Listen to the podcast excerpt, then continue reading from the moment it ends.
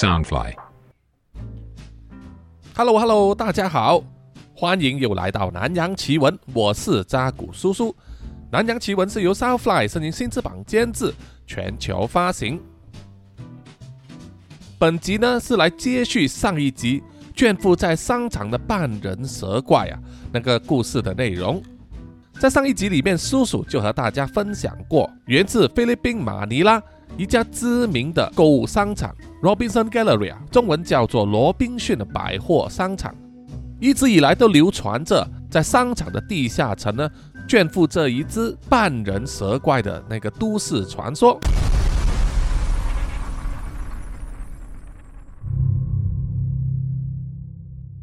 根据那个都市传说呢，在那个商场里面某几家特定服装店的试衣间里啊，年轻少女走进去试穿衣服的时候，她一旦符合了某些条件呢，被选上，那么试衣间的地板就会打开来，让那名少女跌入预先设置在下面的下坡滑道，把少女送到半人蛇怪的面前，成为她的食物。整个过程没有第三者可以看见，所以少女呢自此失踪之后，再也无法追查，在人间消失了。啊，当然也有另外一批人呢，抱持另外一种说法，就是啊根本没有半人蛇怪，而少女在商场里面失踪呢，是因为人口贩子在作祟啊，利用这个试衣间的这个密道，把选中的少女拐走，神不知鬼不觉的运出商场。然后流入人口贩卖的市场啊，好，这是另外一种说法啊。这个都市传说后来也和菲律宾知名的女明星美后以及女演员 Alice Dixon 呢扯上了关系，说她去那个商场呢拍摄广告照片啊，更衣的时候呢也亲身经历了被送到半人蛇怪面前的恐怖体验。幸好 Alice Dixon 呢就是命大。糊里糊涂的逃过了一劫啊，回到了人间，然后他就迅速闪退娱乐圈，去了加拿大，让这个传言呢传得更加沸腾了。虽然在三十年后，也就是二零二零年左右，他再次回来菲律宾马尼拉，并且接受这个媒体的采访啊。亲口破解那个传闻，说那个关于他遇到了半人蛇怪的都市传说呢，完全是以讹传讹啊！有人特地啊绘声绘影编造的一个故事啊。那么那位知名的女星 Alice Dixon 在相隔三十年之后啊，回来说出真相啊，破绽这个迷思，到底一般民众会不会接受，会不会相信？并且认同那个半人蛇怪的传说就只是传说而已呢？可能还是有人会啊半信半疑，抱着宁可信其有的这种心态。毕竟啊，都市传说这种东西就和鬼一样，你虽然可能没有亲眼见过，但是你很难去否定它真的完全不存在哈。时至今日，依然有不少的菲律宾人呢相信半人蛇怪的都市传说啊，尤其是女性呢，都会结伴去这个试衣间，就是害怕自己万一真的遇上了啊那个都市传说啊，所以都希望啊在试衣间的门外有一个照应。那么，随着那位女明星 Alex Dixon 在二零二零年左右啊回来马尼拉亲自破绽之后。到了二零二二年八月，没有错，就是在去年这个时候呢，又在发生了一件真实案件，让那个沉积已久、半人蛇怪的都市传说第三次被炒热起来，抓住了所有人的目光和注意力。因为这一次发生的真实犯罪案件呢，是在罗宾逊百货商场里面工作的一位女售货员，她的名字叫做 Jovelyn Galeno。那么叔叔呢，就统称他的名字叫做 Jovelyn。他非常年轻，只有二十二岁，在罗宾逊百货商场里面一家时尚服装店任职。Jovelyn 在下班之后就神秘失踪，没有回到家。他的家人非常担忧，于是报警说 Jovelyn 失踪了。这个消息一传出呢，马上就让人联想到啊，在罗宾逊百货市场里面呢又有少女失踪，于是又让人联想到啊那个半人蛇怪。也有人说，人口贩子啊又再次利用那一间百货商场呢拐带少女了。那么马尼拉警方在侦办这一件失踪案件的时候，做出了很多匪夷所思的事情，让民众费解。然后又发生一位非常神秘的塔罗牌命理师，居然可以准确的预言出 Jofflin 的下场，啊，准确的预言所有的细节，远远远比马尼拉警方所发布的这个报告啊还要早，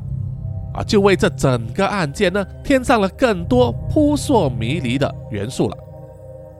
这个呢就是本集南洋奇闻啊，叔叔要和大家分享的被商场吞噬的少女。Jofflin Galeno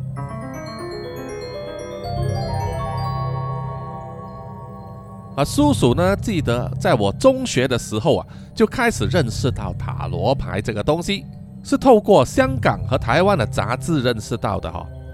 相信呢，在当时呢，马来西亚的普罗大众啊，尤其是学生们，因为学生们呢最热衷于占卜了，对不对？而很多学生呢都不知道有塔罗牌的存在。大家只是非常热衷于这个星座的运势啊，年纪比较大的可能就是看生肖、紫微斗数、八字，还有其他的东西啊。不过年轻人，尤其是学生呢，啊，都是非常热衷于星座的啊。叔叔承认啊，我当年也是曾经买过这个年度的星座运程书，来看自己有没有这个恋爱运啊，这样子哈。后来就看到一份港台的流行杂志呢。就介绍了塔罗牌啊，并且有讲解一些简单的占卜方式，引起了叔叔的兴趣。再加上当时呢，叔叔正在追看这个 JoJo 的漫画，应该是第三部吧。当时 JoJo 呢就出现了替身使者这个东西啊，每一个替身使者呢都是根据塔罗牌啊来做这个特性还有命名的啊，所以让叔叔呢对塔罗牌更加有兴趣了。于是就想找一套来试试看，不过当时呢，在马来西亚的书局根本没有办法找到哈，连相关的书籍都没有。所以当时呢，叔叔记得我是从台湾订购啊邮寄回来的第一副塔罗牌以及这个占卜的教学书。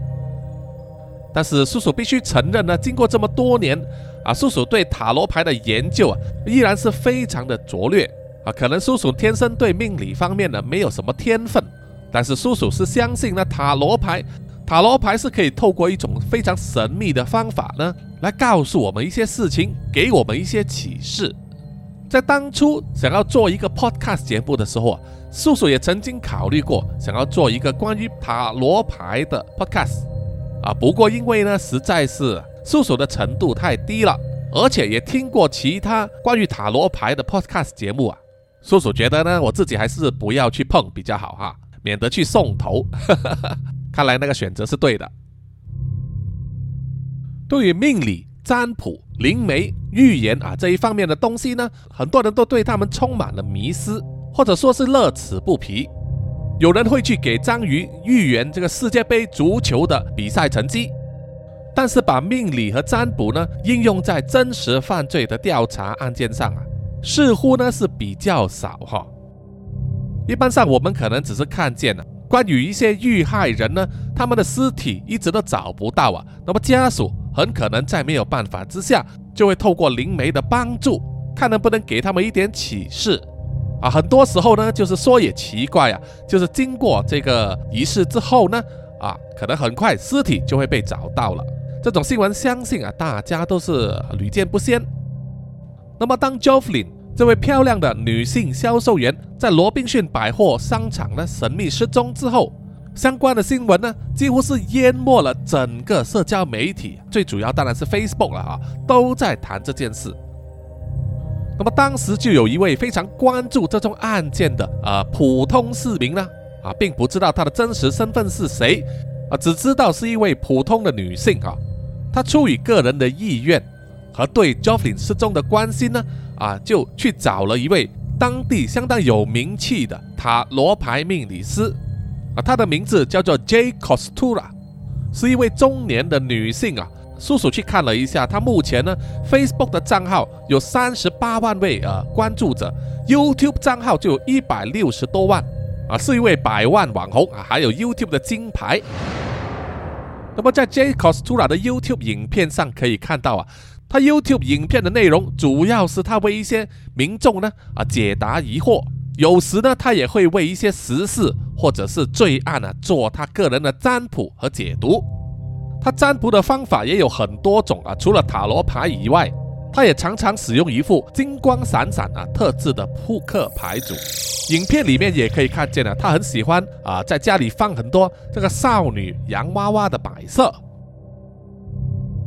OK，我们说回呢 j o f f l i n 失踪的案件，当时的日期呢是二零二二年八月五日，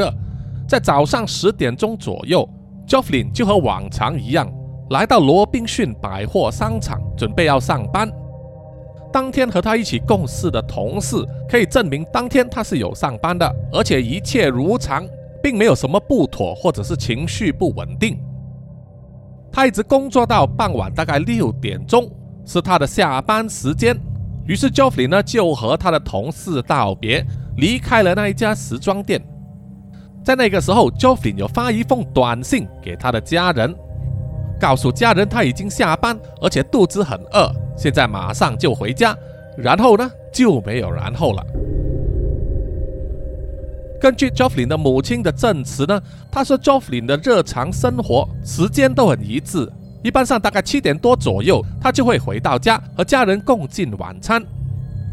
但是在八月五日那一天呢，就显得有点不寻常，因为超过了晚餐时间，Jofflin 依然没有回到家。家人呢就先发手机信息去给 Jofflin，但是没有获得回复，于是家人直接拨电给他的手机号码。电话虽然拨通了，手机是接听了，但是 Jofflin 没有回答，手机那一头呢是完全没有声音的。啊，听众们可以想象一下，如果作为 Jofflin 的家人啊，他的母亲以及他的两位妹妹啊，在拨通了 Jofflin 的手机之后啊，听到的只是一片安静。一定会让你感到非常的担心、忧虑。那一天晚上，他们就是带着这样的心情呢，啊，过了一夜。第二天早上呢，他的母亲就带着两位妹妹啊，一起去了罗宾逊百货商场，等着这个商场开门，就是希望第一时间去到 Joffrey 工作的那一间时装店呢，啊，能够找到 Joffrey 还在里面，可能忙着工作或者是收拾这个货物这样子。但是就是没有找到他啊！他们也问了 Jofflin 的同事，没有人知道他的行踪。在他工作的那间时装店里面，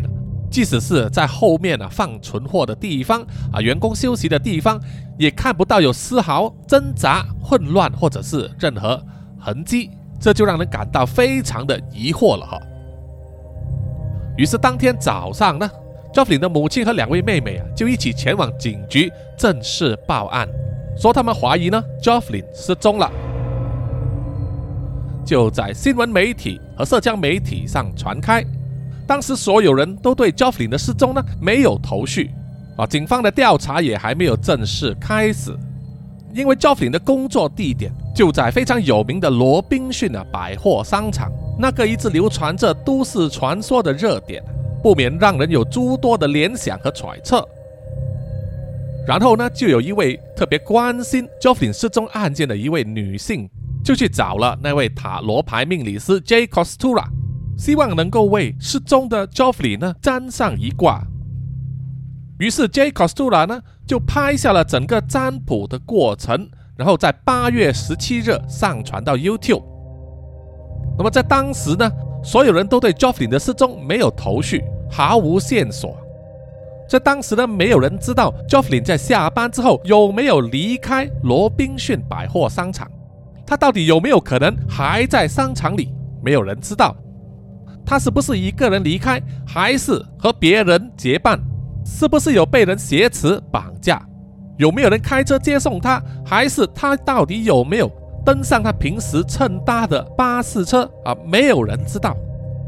啊，他没有男朋友，没有交往的对象，所以应该没有感情纠纷。他没有欠债，所以应该不是财务纠纷。他的日常生活很规律，不会乱跑啊，随便溜达。所以也排除掉了他离家出走的这个嫌疑，所以感觉上就像是完全没有入手调查的这个缝隙啊。那么当时 J. Costa 呢，就针对 Jofflin 的失踪案件做了占卜。那么由于这个占卜的影片呢，它主要说的都是啊菲律宾文啊，偶尔掺杂一点英文，这个让叔叔呢其实啊完全听不懂，而且也没有字幕，所以叔叔只能透过第三方的一些报道来了解呢他在占卜里面呢说出了什么东西。在第一次占卜的时候呢，相关报道就说。这占卜得出来的这个结论呢，就是 Jofflin 还活着。OK，不过这一个也是要事先说明一下，要戴一下头盔，就是啊，这个世界上呢，其实是完全不缺少呢啊任何命理师或者是占卜师，使用他们的占卜方式来针对一些调查中的案件进展，或者一些正在审理的案子，或者一些悬案。来得出他们的一番见解或者是理论，但后来呢发展出来的这个结果呢，啊，并不是百分百符合之前占卜的结果，啊，呈完全相反或者大翻车的结果呢，也是不在少数啊，尤其是在美国。所以呢，在这里我们并不是要否定这个占卜对一个事件所得到的结果到底有多少可信度啊，我们不是在针对这个问题啊。只是说呢，在结论或者是结果没有出现之前呢，透过占卜所提供的见解，可能可以让受害者的家属呢暂时得到一些心理的安慰，但是也有可能增加他们的担忧和悲伤啊。这东西本来就是一体两面的，有好也有坏啊，所以希望大家呢了解这一点。那么 J. Costello 呢，当时针对他为 Jofflin 所占卜的牌呢，得出的解读就是。Jofflin 还活着，但是相信啊，很多人对这个答案呢并不满意，因为大家呢都迫切想要知道到底什么事情发生在 Jofflin 的身上。即使说他还活着，他现在生命有没有受到威胁？他有没有危险呢？他需不需要人去解救他呢？J. Costello 就继续说，根据这个卦象显示，Jofflin 活着，而且呢是被人抓住了。而被一个非常有权势，或者是说力量比 Joffrey 还要强大的人呢抓住了，困住了。然后呢，J. Costello 又说，他对这个卦象感到担忧，因为卦象显示啊，这个涉及大量的金钱。这 Costello 呢就认为呢，很有可能是抓住了 Jofflin 的那个人，正在想办法利用 Jofflin 从他的身上呢获取暴利。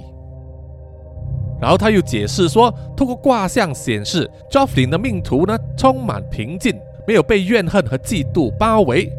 这表示说，Jofflin 的失踪呢，并不涉及感情的纠纷，啊，并不是有一个愤怒或者妒忌他的朋友，或者是一个对他充满狂热的痴汉啊，也不存在一个对他怀恨在心的人啊，都没有。这就很可能显示呢，Joffrey 的失踪啊，对他下手的人。为什么会选上 Joffrey 呢？可能完全是出于这个乱数决定，就是你倒霉被他选中，或者纯粹呢只是因为出于对 Joffrey 的美貌啊，对他的外在感到吸引，然后才对他下手的。最后，J. Castello 呢也提到一点，就是啊，没有卦象显示在 Jofflin 的身边有这个水的流动啊，这代表呢 Jofflin 并没有离开本岛。啊，因为菲律宾呢是一个千岛之国啊，它有很多小岛。那么马尼拉就位于吕宋岛，是北部最主要的最大岛屿。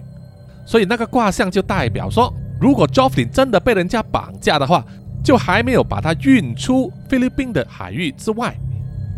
那么在这段影片上传到 YouTube 之后，也就是二零二二年的八月十八日，J. Costello 又在发布第二段占卜影片。这一次使用的是塔罗牌，这一次的占卜结果呢，相当类似啊，就是首先这次的占卜结果也认为 Joffrey 还在世，还活着，不过却增加了背叛的这个元素，可能是有人呢出卖了 Joffrey，可能是指呢抓住 Joffrey 的人并没有信守诺言，而其他的卦象呢还显示啊 Joffrey 的求生意志很强，只要有机会他就会想逃脱。此外呢，这个牌也显示，那个抓住 Joffrey 的人呢，其实有考虑过要释放 Joffrey，但是鉴于目前呢种种的压力啊，舆论的压力啊，因为这个讨论度越来越大，越来越强，让那个人感到害怕，所以迟迟不敢做出决定啊，释放 Joffrey。这 c o s e r o 也表示啊，Joffrey 是在下班之后凭自己的意志离开商场，也是凭自己的意志上了一部车子，而开车的人呢？在力量或者权势上，远远比 Joffrey 还优胜。最后，J. Castello 还有一段结语，就是，由于这宗案件的调查还在进行之中，啊，为了不影响调查呢，有一部分在塔罗牌上显示的信息，他就不说出来了。这样子哈。那么在这部 YouTube 影片上线之后，看了的人当然会有两极化的反应啊，但是也没有很激烈哈。因为菲律宾本身呢，就是一个有自由宗教信仰的国家，他们本身的文化就充满了各种民俗、神秘学、各种神明和妖怪的传说，所以他们对命理或者占卜的这种结果呢的接受度都一般都很高啊，当然也不会是非常的认真，并不会盲目听从这个占卜的结果，然后往那一边呢深入调查或者挖掘这样子啊，只是说听了 J. Castello 的占卜之后。一般民众会觉得呢，他们和这个案件啊更加有感受啊，更加有一种联系，而且事实上呢，也带来了一些正面的影响啊，就是民众呢舆论不断的增加，迫使菲律宾警方呢更加积极的采取行动，要交出一些成绩来。啊，因为呢，自从 Joffrey 失踪之后啊，这个马尼拉的警方就表现得看起来呃漠不关心、吊儿郎当。很敷衍这样子，好像不想办事。在报案的当时呢，警方还保持这一种成见啊，就认为啊，Joffrey 并不是失踪，而是离家出走了，跟男朋友私奔了。那么他的母亲和两位妹妹呢，都极力的去解释，说不可能的啊，Joffrey 没有男朋友，没有交往的对象，更别说要去私奔了。而且就算她私奔，警方也是有义务、有责任去找她吧，对不对？作为警方，他们不应该对一位失踪的公民表现出漠不关心的态度啊。那么问到 Joffrey 工作的地方，他的上司对 Joffrey 的评价呢，是一级棒的，有赞无弹啊，说他工作态度非常认真，非常准时，对客人很好啊，顾客都很喜欢他。总之呢，是完美的。那么 Joffrey 在没有上班啊休息的时候呢，他就在当地的一家学院呢修读犯罪心理学。啊，Joffrey 其实目前呢是在半工半读，利用上班赚的钱来支付自己的学费啊。他的梦想就是在犯罪心理学毕业，并且希望加入警队，成为一名警察。啊，现在听起来多么的讽刺！如果 Joffrey 真的梦想成真，进入警队服务的话，相信她会是一位杰出的女警，就不会像当时菲律宾警方那样子，让她的家人呢失望了。根据身边亲友的评语呢，Joffrey 是一位非常注重家庭、爱护家庭的女孩。她除了半工半读啊，赚取学费，减轻家庭的负担，同时也非常照顾两位妹妹。不让他们吃苦，而且永远精力充沛啊！看起来就像是拥有用不完的时间，可以在半工半读的情况之下，依然可以为家庭奉献一份力量。而到了礼拜天呢，就一定会非常虔诚的风雨不改去教堂那里做礼拜。啊，他也没有任何坏习惯，不喝酒，不抽烟，不去夜店。是很多菲律宾母亲心目中呢一个最理想的作为女儿的典范啊！可是偏偏呢啊，Joffrey 就是这么不走运，遇上了这样的事情。而马尼拉的警方呢，就好像是一直在啊抽大麻抽到嗨了，或者是行尸走肉一样啊，不知道在查什么东西。啊，在失踪案发生之后，他们去了罗宾逊百货商场做调查。那么一般上啊，听众们也可以想到嘛，啊，虽然我们不是警察，但是我们脑海中就知道，如果有案件发生在商场里面，你第一件事去那里要找什么呢？就是找 CCTV 嘛，啊，找闭路电视，看有没有拍到什么可疑的片段。有没有拍到 Jofflin 什么时候离开商场？啊，走过哪一条通道，从哪一个出口离开？当时有没有和其他人在一起？啊，有没有人尾随着他？这些资讯呢，都有可能在闭路电视画面里面得到蛛丝马迹。那么，当菲律宾警方去到了罗宾逊百货商场，向商场的管理人呢要求看这个 CCTV 画面的时候，商场的管理人呢却拒绝提供这个片段画面，拒绝合作。那么，罗宾逊百货商场的管理人会做出这样的回应，自然就会引发呢人们去联想到和那个商场有关的都市传说嘛，啊，就是那一个半人蛇怪，或者是有人口贩子透过商场里面的这个设备去拐带少女，啊，正常人都会往这个方向想的嘛。如果商场不是自己有嫌疑，广东话我们叫三有席啊，身上沾着屎的话。为什么不愿意和警方合作呢？啊，人们就会想到啊，一定是这个商场呢，试图去掩盖那个匿藏在他们地下城的半人蛇怪，或者是人口贩子了哈。啊，如果不是因为这些原因的话，根本就说不通啊，为什么那个商场呢拒绝提供闭路电视的画面？所以从那一刻开始。沉寂许久的半人蛇怪都市传说，在 Alice Dixon 呢经过破绽之后的两年，又再次被提起啊，被菲律宾人民热烈的讨论。而且因为现在呢已经有社交媒体，大家都已经很熟悉呢，使用社交媒体来分享消息和意见，和以前那个年代不一样，所以透过社交媒体呢，就有大量的。啊，网民网红发出贴文，或者是制作这个影片，说这个都市传说呢，一定和 Joffrey 的失踪有关。啊，口口声声说那间商场有多么的奇怪，有多么的神秘，啊，隐藏着一些不可告人的秘密等等。那么，当那家商场拒绝提供闭路电视画面给菲律宾警方的时候啊，菲律宾警方居然没有进一步的方式或者去施压，啊，表现出一副。哎呀，没有办法了，商场不跟我们合作，我们警方也是束手无策的，完全是一副散漫消极的态度。啊，各位听众们，你可以相信吗？啊，连菲律宾人他们自己也不能相信，警方居然可以接受他们被拒绝，这完全不合道理嘛！啊，一般人如果你试试拒绝警方的要求试试，啊，比如说他要查你的身份证、驾驶执照，啊，你拒绝。你看警察会不会把你抓起来丢进去扣留所里面？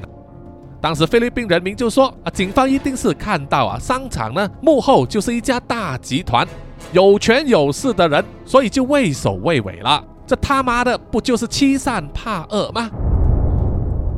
所以在当时呢，马尼拉警方和罗宾逊百货商场就成为菲律宾人们眼中的头号公敌了，被网民连番炮轰。骂得狗血淋头，而且这种负面的评记呢，也传开去，传到世界各地，自然就会大大的影响到菲律宾本国的形象还有声誉。啊，试想想，作为一个外国人，如果要去菲律宾旅行，你看到了这样的一个消息，啊，有人失踪了，但是菲律宾警方呢，根本就是懒得鸟你这样子，你说游客还敢来吗？所以，菲律宾警方针对 Joffrey 的案件的不作为，除了被批评的体无完肤之外，还大大的影响到了菲律宾的声誉以及他们的旅游业。而罗宾逊百货商场呢，也遭到人民的悲歌，拒绝前往那里购物消费，让那间商场的顾客人数以及生意额呢直线下降。也就是因为这样子的压力，让一些官员还有政治人物不得不插手介入。呼吁警方加大调查的力度啊，希望能够尽速破案，才迫使警方呢啊，终于肯让他们的屁股离开椅子啊，站起身来做出一点行动。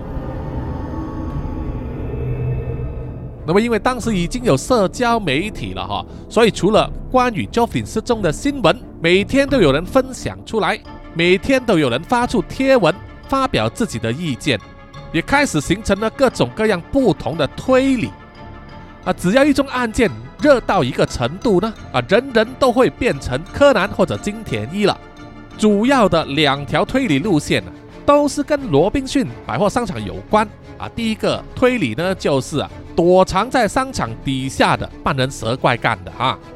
第二个推理啊，就是人口贩子利用商场的地下道绑架了 Joffrey。然后还有其他比较小的推理论点啊，有些人就推测说是 Joffrey 和她上司的老公有秘密交往啊，就是出轨当小三了。那一个论点呢，就是说 Joffrey 的上司啊，名字叫做 Karen，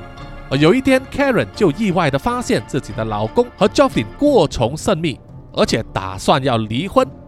Karen 因此呢，忌火中烧，把她的恨意啊发泄在 Joffrey 身上，而不是在自己的丈夫身上啊。认为只要让 Joffrey 消失呢，她的丈夫就会回到自己的怀中。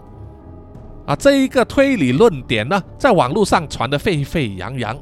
连电台都去找 Karen 要做一个专访，来满足那一些网民。而 Karen 也是站出来辟谣，说根本没有这一回事，他也不知道这样子的传言从何而起。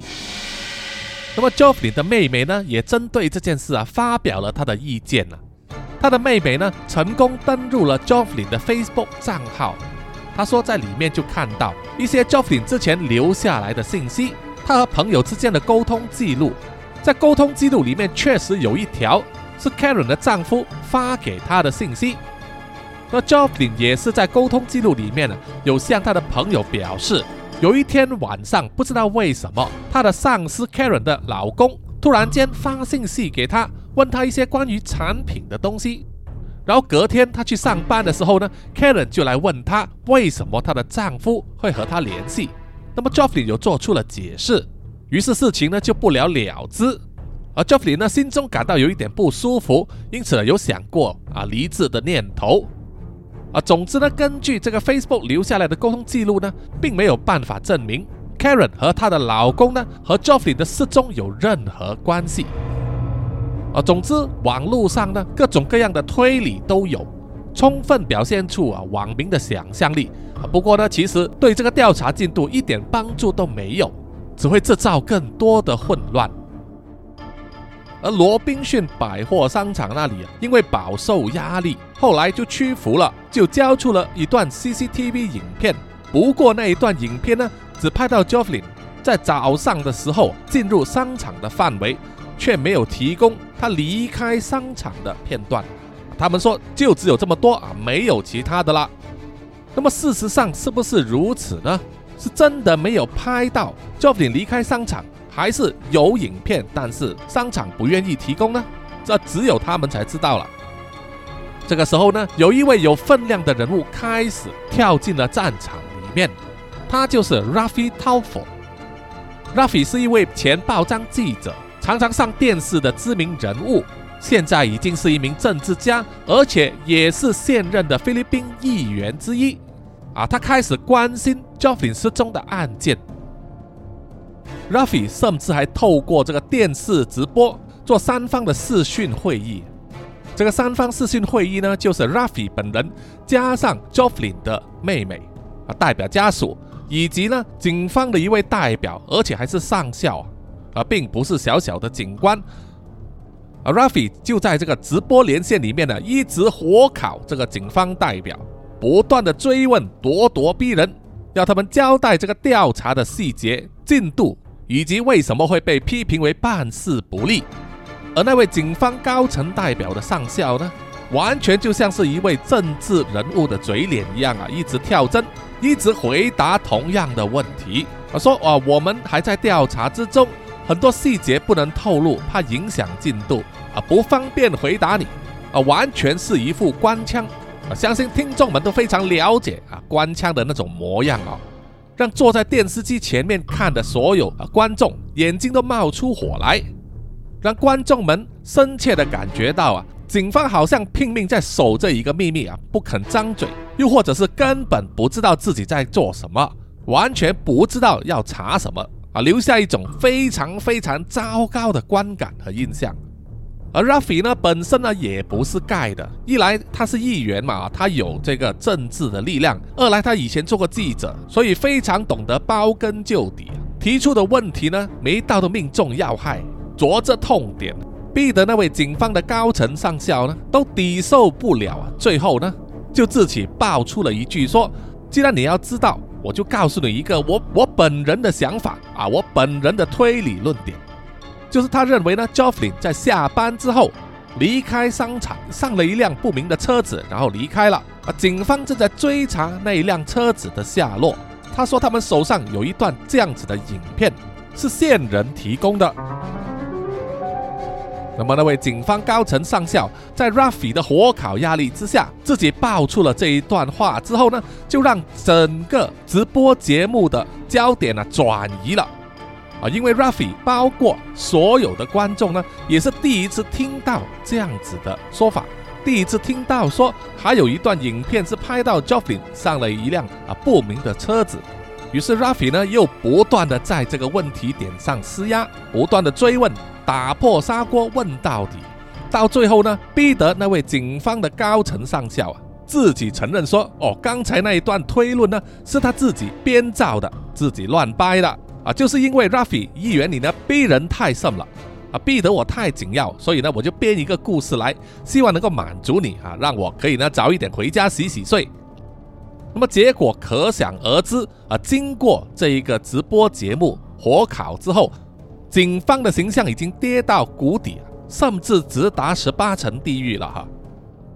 那么作为议员的 Rafi，当然后来呢也是非常的愤怒啊，直接炮轰那位警方的上校，说他们实在是太烂了啊，直接公然威胁他们说，如果警方再不把他们的皮绷紧一点，积极的查这个案件的话，Raffi 呢直接要在上议院里面去弹劾警方的所有高层，让他们全部丢饭碗。革职开除，啊，这一番话当然是让警方呢每个听得瑟瑟发抖了。啊，除此之外呢，Raffi 其实也非常照顾 Joffin 的家人，提供给他们金钱方面的资助、法律上的援助，帮他们支付水电费、医疗费用，啊，真的是很不错。那么 Jofflin 失踪的案件到这里是不是进入一个死胡同，没有办法水落石出呢？啊，并没有啊，因为接下来呢，又横生了枝节，就是 Jofflin 的两位表哥，一个叫做 l e o b e r t 另外一个叫做 Joben，两个人都三十多岁啊，年纪呢比 Joffin 大一截。这两位表哥呢，因为某些原因争吵起来，继而动粗，结果变成了拿刀子刺伤了对方，搞到要入院抢救治疗。这一件表哥们互相伤害的事件呢，结果演变成了这两位表哥呢被警方逮捕扣留，并且控告他们绑架及杀害 Joffrey 的罪名。啊，这两个表哥到底是怎么回事呢？啊，怎么从互相伤害变成了绑架及杀害 Joffrey 的凶手呢？啊，在 Joffrey 失踪之后，这两位表哥呢有一天晚上啊，因为喝酒喝多了。在聊天的时候呢，语气变得比较激烈一点，似乎聊天的内容是和 Joffrey 有关，啊，越聊越火大，结果导致大打出手，拔出刀子呢，互相伤害，啊，结果呢，啊，Joffrey 就受了伤，被送到医院。那么医生看见这个伤口之后，很明显呢，就不是意外啊，是刀伤，就报了警。于是警方就来到医院啊，要向他们两人录取口供。没想到，就是挥刀刺伤 Joven 的 Leo 本，就向警方呢大爆料了。他向警方告白及承认自己和被他刺伤的表弟 Joven 呢计划过要绑架 Joffrey，性侵他，啊，结果还真的干了，然后还把他杀死了。啊，要知道 Joffrey 呢就是他们的表妹啊，是有血缘关系的。看着 Joffrey 长大变成窈窕少女的一个长辈啊。居然会干出让人发指的事情。六本说他们计划了很久，然后在某一天呢，真的下手干了。而这一次，为什么他会和周本争吵，然后拿刀互刺呢？就是因为在干下这个兽刑之后呢，六本非常愧疚，被自己的良心折磨，实在是受不了了，想要去自首。那么就在那个晚上啊。靠着喝酒呢，酒精的刺激，六本就和他的表弟周本聊起这个话题，告诉他呢，他想要去自首了。周本听了之后就非常的愤怒，说要去你就自己去，我可不陪你啊！当初我们两个人是同意了要一起干的，要一起守住这个秘密，现在你居然想要出卖我，我可不要背这个黑锅！你要自首，你要死了自己去哈，不要连累我啊！我不想坐牢。于是两个人呢就这样子啊争吵不休，打起架来，然后当然是动刀子。六本刺伤了 Joven，搞到入院，然后才爆出了这件事。那么，关于这两位表哥自曝他们绑架及杀害 Joffrey 的事件爆出来之后啊，让所有吃瓜的群众呢啊都震惊了，因为在很多细节上都符合之前那位塔罗命理师 J. Costello 所解读的卦象一样哈。一就是绑架他的人呢，在权势或者是力量上是远远高于 Joffrey 的，啊，很明显这两位表哥呢都是三十多岁啊，身强力壮，远胜于 Joffrey，而且两位表哥呢年纪比他大十岁以上，已经是一种长辈的身份了，在传统家庭观念里面呢，长辈就是一种权势的象征啊，对不对？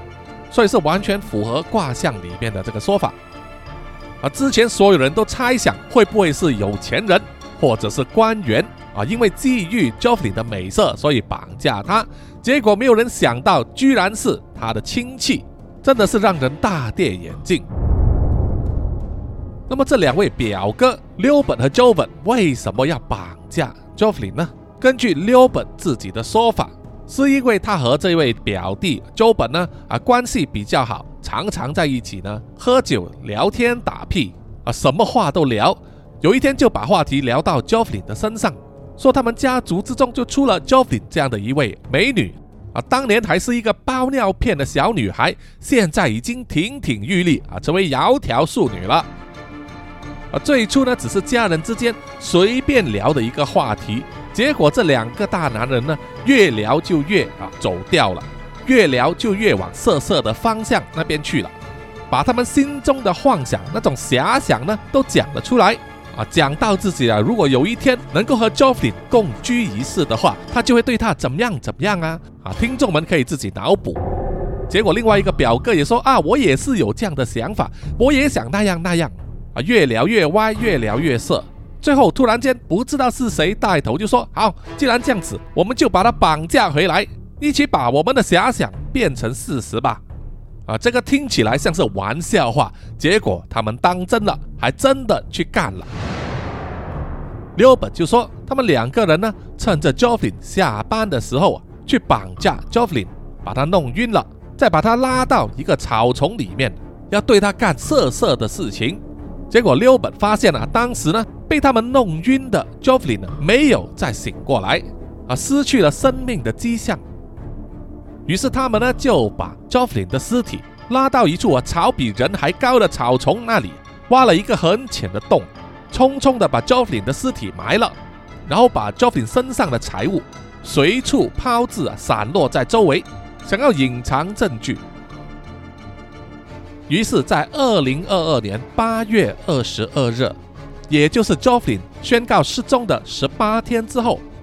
六本带着警方。来到一个他自称和周本呢埋掉 Joffrey 尸体的地点，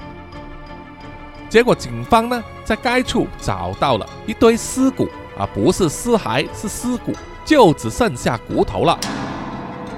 光是这一点呢，就让很多人费解了啊，因为现场发现的骨头呢，连一点腐烂的肉都没有剩下哈，也没有血迹，在短短失踪的十八天里面。即使以菲律宾当地的这个天气来推算，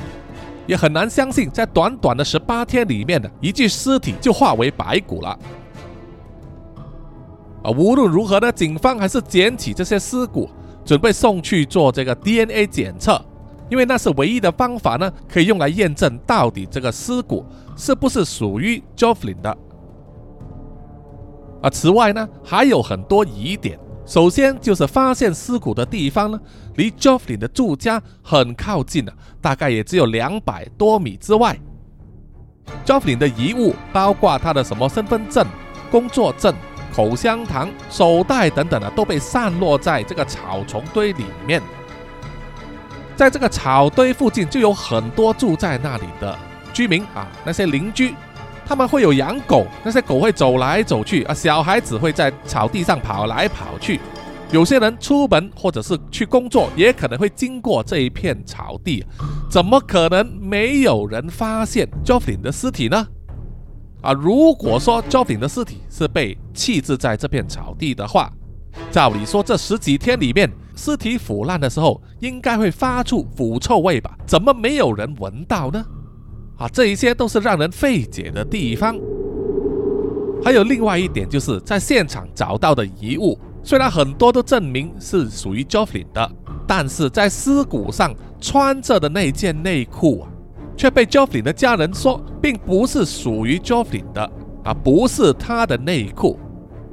所以在当时呢，Joffin 的母亲和家人呢都不相信找到的尸骨就是属于 Joffin 的，他们心中一直认为 Joffin 还活在某一个地方，等待着有人去救他。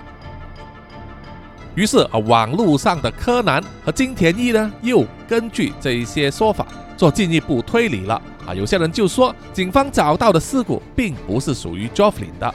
啊。有些人就推断呢，那个草丛并不是死者被害的第一地点啊。就是说，不管那个尸体是属于谁的，他是在别的地方遇害，再把尸体呢移到这个草地上，这才能说明呢为什么。之前完全没有人发现啊，有骨头埋在那里，还有那么多遗物，是最近才被安排布置在那里的。也有一些论点是说，啊是警方干的啊，特地安排了那一个埋尸骨的地点呢，用来转移舆论的压力，让民众呢觉得他们警察的调查有成果、有进展。两天之后，也就是二零二零年的八月二十五日，警方又带着溜本去了埋尸的草丛附近，找回了被弃置的 Joffin 的手机和他带着的一些金饰啊，很可能是项链或者是耳环。而奇怪的就是呢，这个手机和这个金饰啊，被弃置的地点呢，和溜本的家非常非常的靠近。这很难不让人怀疑，要么六本就是很笨啊，超级笨，把这个被害人的证据啊，这个赃物呢，丢在自己家里附近，好像丢进垃圾桶一样；要么他就是很有自信，认为呢，这样子随便丢是不会有人发现的。总之，稍微有一点脑筋的人呢，都想不通。而同一时间，另外一位加害者啊，也就是 Joffin 的另外一位表哥 j o b 他因为被刺伤，一直待在医院，无法行动啊，不像六本一样被警方押着去这个现场去找这个尸骨，找这些遗物。那么就有电视台的记者，居然有办法摸进去医院里面，找到了周本，访问他，希望得到一个第一手的真相，把整件事的来龙去脉说清楚嘛哈。结果没有想到啊周本说出来的一番话，让整个案件呢。像是掉入黑洞一样，更加的混淆不清。而周本在医院里啊，对着摄影镜头声泪俱下的说：“一切都不是真的，他没有做过这些事情，没有绑架及性侵自己的表妹 Jovelyn。那么，到底他和六本两个人因为争吵而拿刀子互相伤害的事情是怎么回事？” Job 就对着镜头说：“是因为那天晚上他们喝酒的时候啊，Job 是要质问 Lubert 关于一个传言，啊，就是 Lubert 想要挑衅 Job 的妻子的传言，啊，因为喝大了，所以呢就争吵起来，结果才大打出手，挥刀伤人，根本就不是什么。Lubert 要自首说他们合谋绑架、性侵及杀死 Jofflin 的事情。”这一段访问呢播出来之后啊，让所有看了访问的人呢满头都是黑人问号，让整个案件添加了更多的疑云。啊，又一个星期过后，也就是二零二二年的八月三十日，DNA 检测的报告出来了。啊，根据他们找到的尸骨，再加上 Joffin 母亲的这个头发呢，进行了一番 DNA 的检验比对，结果答案是。尸骨是属于 Joffin 的，于是警方正式提控六本和 Joe 本绑架、性侵及杀害 Joffin 这个罪名。啊，他们的指控呢是完全仰赖于刘本的自白啊，并且呢完全不管周本在镜头面前的那一番哭诉啊和解释。不过很快呢，刘本又在镜头面前控诉说他是被警方屈打成招，要他承认绑架及杀害 Joffin 的罪行啊，他并没有干过那些事，所有的自白都是警方逼他的。去那个草地那里啊寻找尸骨呢，也是警方事先安排好，在警方的暗中指导之下呢，要他在特定的地点指认啊，然后警方就在那里挖出东西来了。啊，刘本一直说他是被冤枉的，是有人栽赃嫁祸。那么对于 Joffin 的家人来说，首先他们必须接受啊，Joffin 真的是死掉了哈，这个悲痛的消息，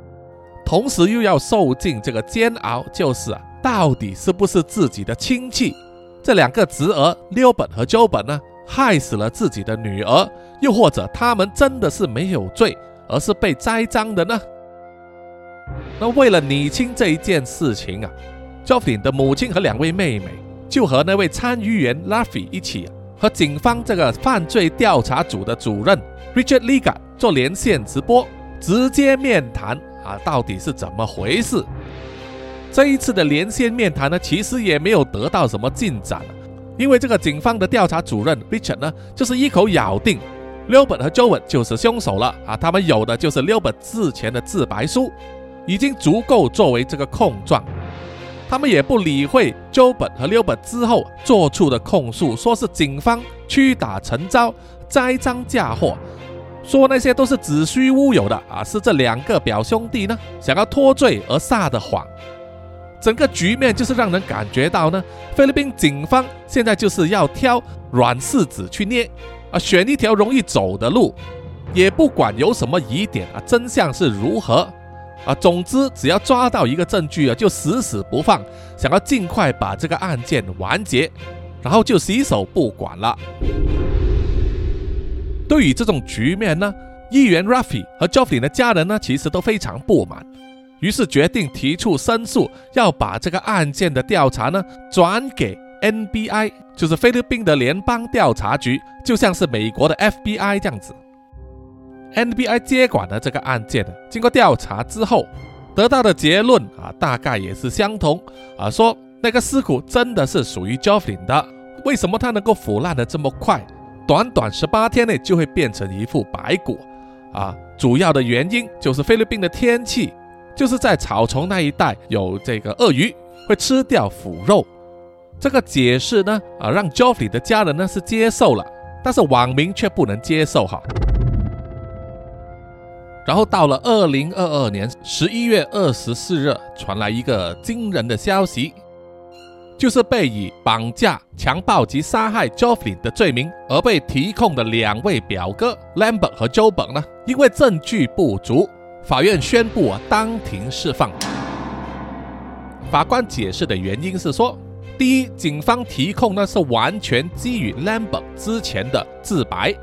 而这个自白后来被 Lambert 自己推翻，说他是被警方屈打成招，因此那个自白书呢可信度存疑。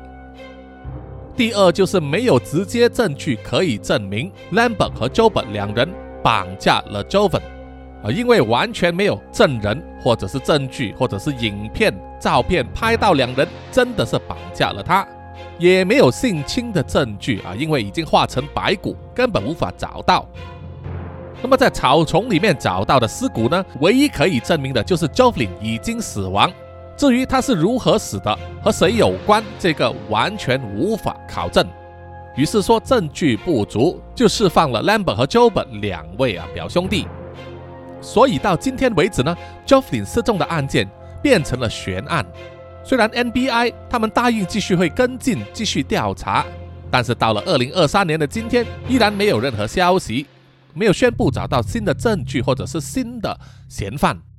让 Jovelyn 的家人和一众网民都觉得啊非常的失望。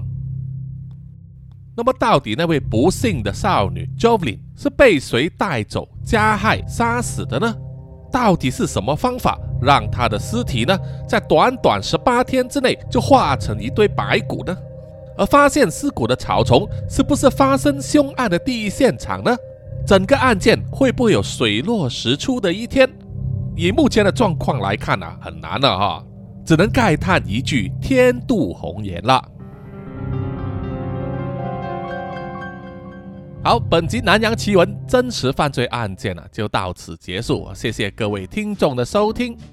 那么欢迎大家呢，到南洋奇闻的 IG、Apple Podcast、Mixer Box、Spotify，还有 YouTube 给叔叔留言点赞哈，谢谢大家。觉得这个 Podcast 不错的话，大家也可以买咖啡啊，请叔叔喝，作为一种支持哈，谢谢你们，谢谢。我最后呢，请叔叔啊念出所有赞助者的名单。首先是南洋探险家 Jimmy Chin、苗疆杀人蛙陈忠杰以及许志伟，然后是南洋侦查员二四公园图子 Ralph 布一直该 Sandy Lee 真爱笑三十三 Kinas 蔡小桦朱小妮李承德苏国豪洪新志林家达 Toy J 刘舒雅以及范嫣令。然后下一批呢是南洋守护者许玉豪。脏话的 Emma、林奕晨、玉倩妈咪，还有 Forensic 叶，最后一批就是南洋信徒黄龙太子妃、苗疆杀人蛙、西里子、林以乔、吴大佩、吴大豪、筛利、飞蟹、本我无心、潘琪、张新芳、萧毅、Allen 零零三 AI、林宏杰、许志伟、查理哥哥、Forensic 叶、林小润。凯文文以及新加入的哈逍遥，谢谢你们，谢谢大家。好，以上啊就是所有赞助者的名单啊，如果有漏了的话呢啊，请通知叔叔啊，谢谢大家。OK，我们下一集再见，拜拜啦。